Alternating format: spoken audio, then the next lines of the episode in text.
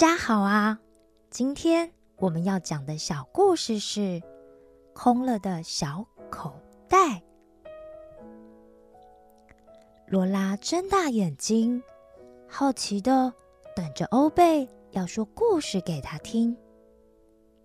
欧贝一本正经，清了清喉咙之后，就开口说道：“从前，从前。”在遥远的国度里，有两个繁荣的大城市。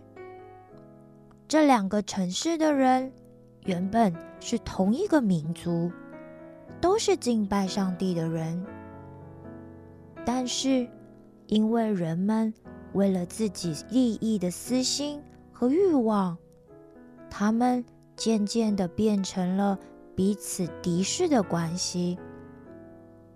其中一个城市的人开始渐渐的喜欢崇拜各样各式的天地里的事物，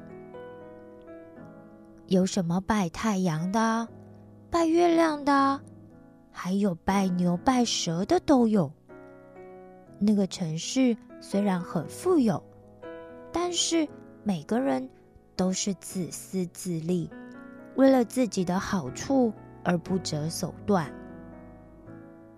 而在另外一个城市里，虽然还有一些侍奉上帝的祭司和在圣殿里工作的人，但是他们只在意他们所解说的规矩，并不关心其他的人。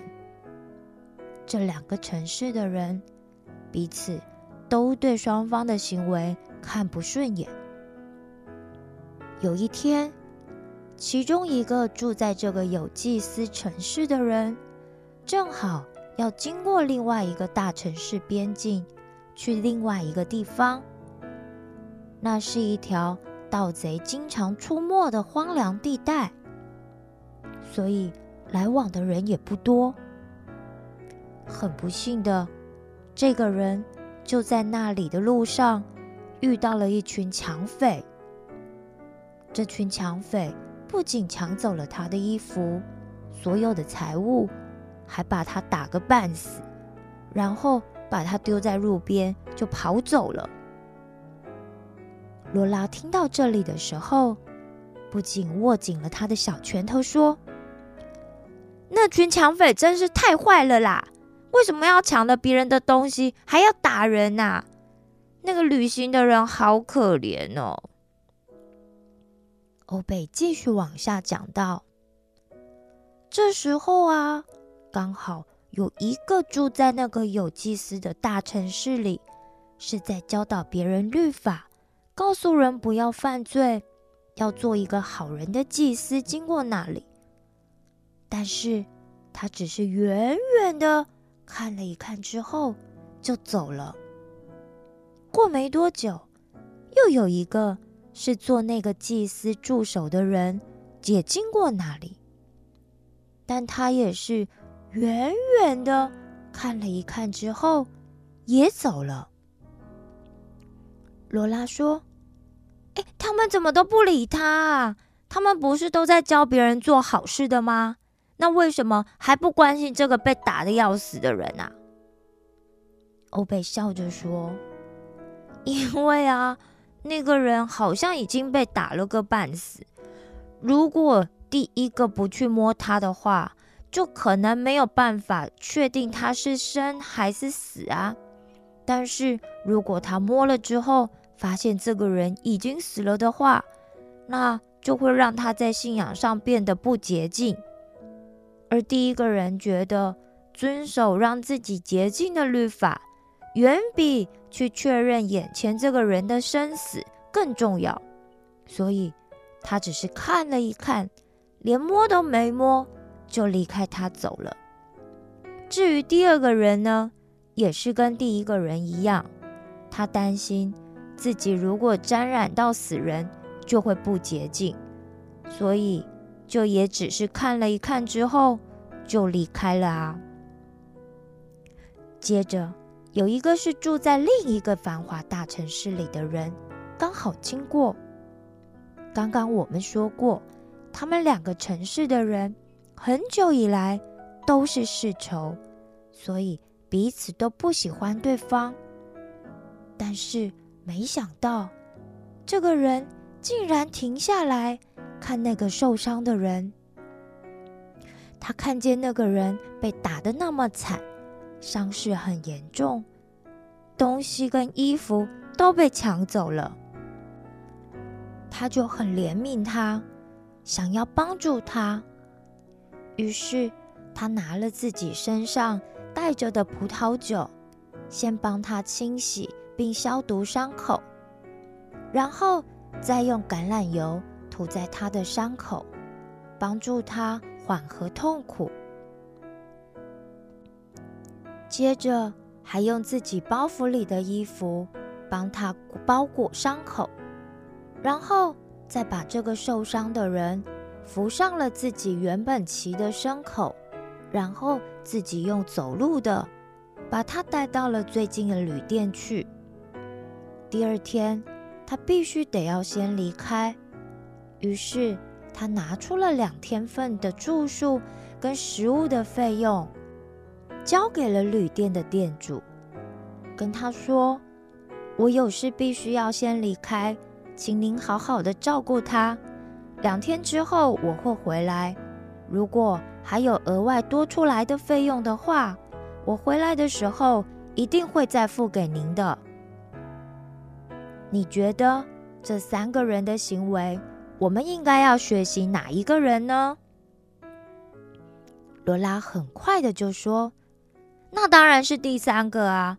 他人那么好，不但帮那个快要死的人包扎伤口，还带他去旅店养伤，哎，还留了店，还留了钱给旅店的主人，说好好照顾他。如果还另外花了什么的话，他回来还会再付给他。他才是好人啊！”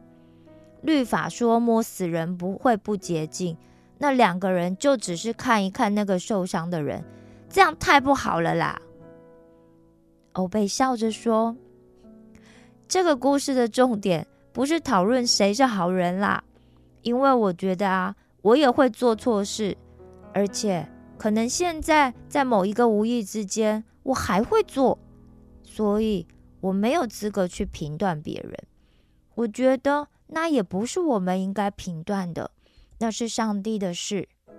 在我们的生命里啊，经常早就有跟家人啊、朋友或者是邻居之间存在着一些长期累积下来的问题，而且我也觉得很难去爱他们。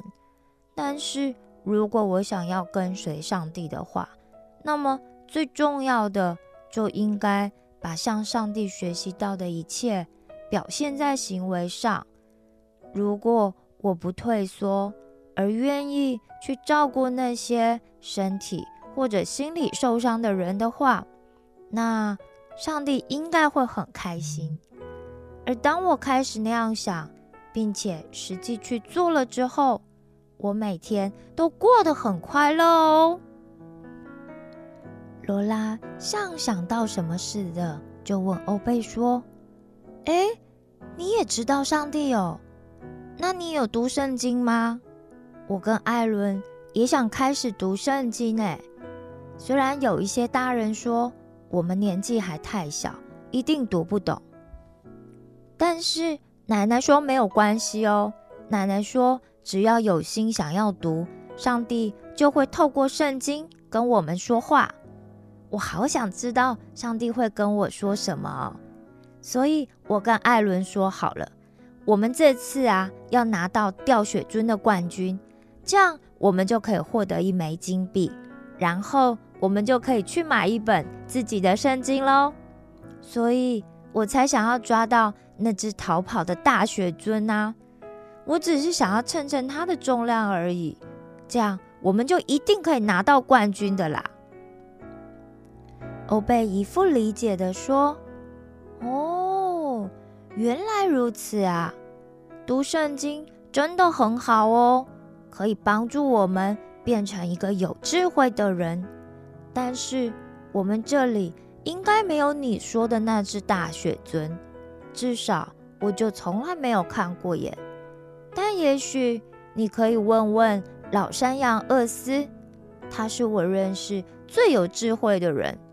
他年纪很大，经历过很多事，也许他会知道哦。罗拉兴奋地说：“太好了！那他在哪里？我现在就要去。”欧贝说：“不行啦，现在太危险了，因为老山羊厄斯住在旷野的另一边，叫做阿萨谢勒的悬崖那里。最快的方式就是穿过这个旷野。但你今天应该很累了吧？不如……”就在这里休息一下，明天我再告诉你怎么去吧。罗拉感激的握着欧贝的手说：“欧贝，你真的人太好了，真的是太谢谢你了啦！你不仅救了我，还弄食物给我吃，我却什么都没有可以报答你的。”欧贝安慰罗拉说：“你放心啦。”我又不是想要你报答我才做这些事的，我是甘心乐意做的啊！更何况上帝会给我我所需要的一切，你不用担心哦。罗拉有点羞愧的说：“真的吗？可是我从来没有看过上帝耶，他真的会给你你需要的吗？”欧贝说。我也没有见过上帝呀。你知道，我们小口袋村的村民赖以为生的，就是每个人小口袋里的这些爱心。而我的个子比别人小，力气也不大，会做的事情也不多，原本能够有的爱心就很少。但是我从圣经里面读到，上帝喜欢我做什么事。不喜欢我做什么事，所以每天我都尽我的全力去做会让上帝开心的事。就算这样做会用掉我口袋中所有的爱心，我也一点都不担心哦。每天晚上回家，我会跟上帝祷告，感谢上帝今天让我去帮助那一些需要被帮助的人。每次我这样做。隔天一早，我就会发现小口袋里的爱心又会被装得满满的，甚至还多出来呢。所以我的爱心总是最多，也是最新鲜的，因此我从来没有担心过哦。罗拉好奇的问：“但是上帝又没有说你给别人？”他就一定会给你爱心啊！而且上帝又看不见。你如果把所有的爱心都用掉了，万一上帝不再给你的话，那怎么办呢？欧贝回答说：“在我还没有读圣经以前，我也跟你一样想过这个问题。耶。那阵子我确实就会变得斤斤计较。”我给出去的爱心，每一次当我想要拿爱心去帮助别人的时候，我的心里就会有挣扎。一下担心给的太多，自己就不够了；一下又担心给的太少，这样上帝可能会不开心。那样的结果让我每天都过得好辛苦，因为我每天都在斤斤计较。我留给自己多少，我又给了别人多少。罗拉回应道：“可是大家不都是想说，要先爱自己，先把自己照顾好，才会懂得如何去爱别人吗？”欧贝微笑的说：“我以前呢，也是有这种想法。哎，我想说，我要先对我自己好。”让自己开心，我才会可以去对别人好啊。但那样只是让我变得越来越以自己为中心。我变得很在意别人眼里是不是有重视我，我是不是别人最在乎的第一顺位。如果不是的话，我就会发脾气，觉得很愤怒，然后讲话也很锐利，经常会伤害别人。但是我觉得自己是有道理的，因为不是我不好，是别人不对嘛。我是对的，我应该要为自己争取，他们要把爱心给我才对。结果我的口袋变得越来越空，直到有一天，我发现我的小口袋再也生不出一点爱心来了，我的小口袋空了。我觉得我的心也空了，我很沮丧，我不知道事情为什么会变成那样。我想要离开所有的人，我不想要再跟任何人有接触。我觉得大家都对我不好，竟然没有人愿意给我爱心。我默默地离开了小口袋村，走到了这片旷野。我一边走。一边很伤心的哭，不知道走了多久，我发现自己走到了一个悬崖。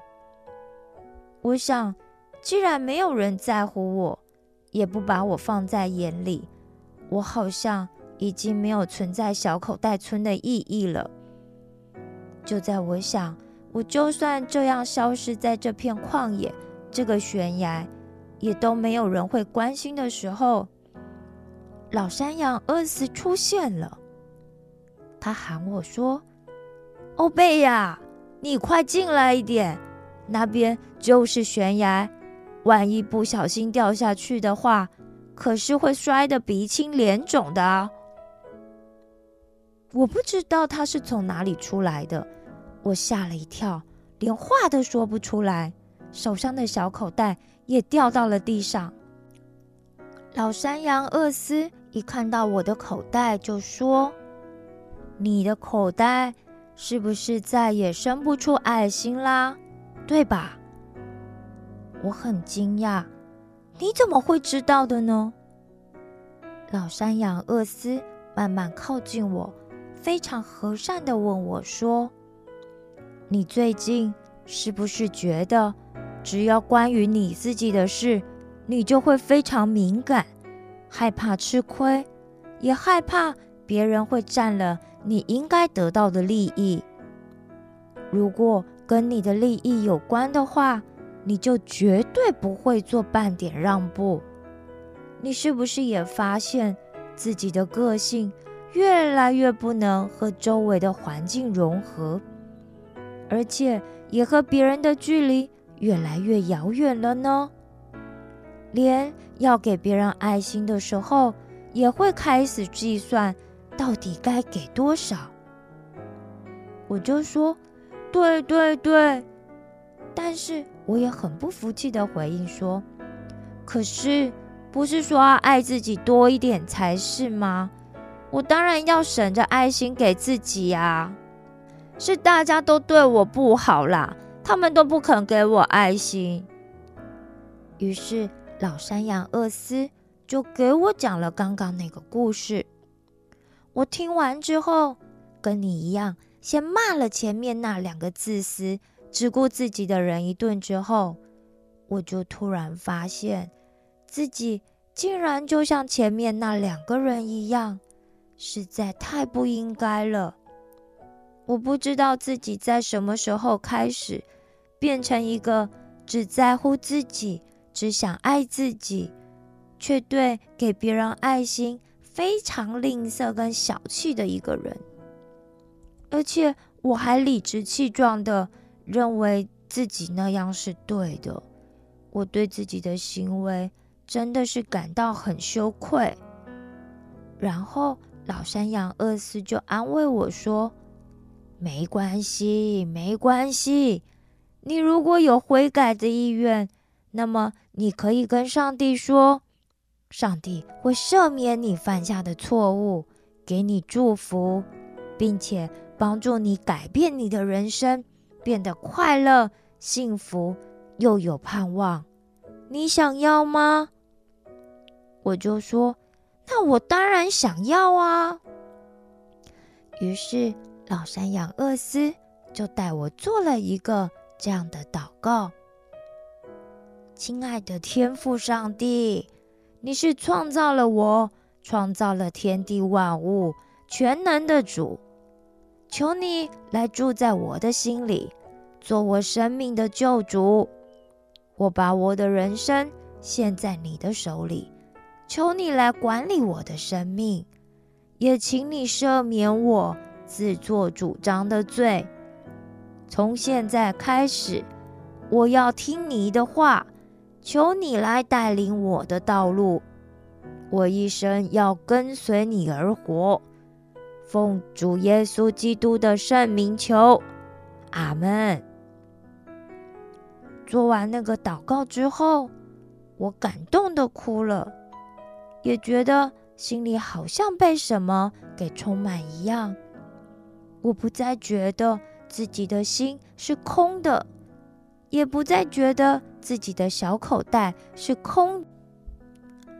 老山羊厄斯又问我说：“那你知道你回去以后可以做些什么吗？”我回答说：“我真的不知道。那我可以做些什么，或者该做些什么？”来改变我现在的样子。老山羊厄斯就说：“如果有一件事发生，你可不可以不要先想着你需要的爱心，而先去想可以给对方什么帮助呢？”但我说：“可是有些时候，我就是不能控制我自己啊，我就是会想说。”那我怎么办？老山羊厄斯说：“控制自己的想法和行为确实是一件不容易的事。但如果你知道你做了上帝喜欢的事，上帝就会高兴的话，那你愿意去做吗？”我就回答说：“嗯，应该可以试试看吧。”但是那对我有什么好处呢？老三羊厄斯说：“你得到的东西可能用眼睛看不见，但是我能保证，如果你做了上帝会高兴的事的话，那么上帝一定会给你奖赏的。而且最重要的是，在那个过程中。”你会感觉到被爱，但是你明明是给出爱呀，为什么你会感觉到被爱呢？罗拉对欧贝的故事听得入迷极了，但也提出了他的疑问。欧贝回答说：“我就是这样问老山羊厄斯的。他说，当你每天……”跟上帝有亲近的时间，也就是每天读一些圣经，做做祷告，你就可以感觉到上帝对你的爱。而当你感觉到被上帝爱的时候，你就会产生无穷的动力，可以去爱其他的人哦。为什么读圣经跟做祷告就是亲近上帝啊？还有，为什么这样？就可以感觉到上帝对你的爱呢。我听奶奶、爸爸妈妈说过，上帝很爱我，但是我其实不太知道什么是爱。厄斯说，感觉得到上帝对你的爱之后，你就会有动力去爱其他的人。这听起来好神奇哦，感觉有点不可思议耶。罗拉露出了一脸疑惑的表情。欧贝说：“其实我当时也不是很懂，但是我已经想不出什么好办法来改变我那悲惨到无药可救的人生了，所以我决定就先试着去做做看。反正我的办法已经行不通了，我愿意。”用比我有智慧的人的建议来试试看。罗拉点点头，表示认同，紧接着问说：“结果呢？结果呢？你有什么改变吗？”欧贝说：“刚开始的时候，我还是有点不适应，所以我在自己看得到的地方都贴上小小的贴纸来提醒自己。我告诉自己。”每天先从一件我可以做得到的小事开始，所以第一个礼拜，我先每天跟上帝做一个祷告。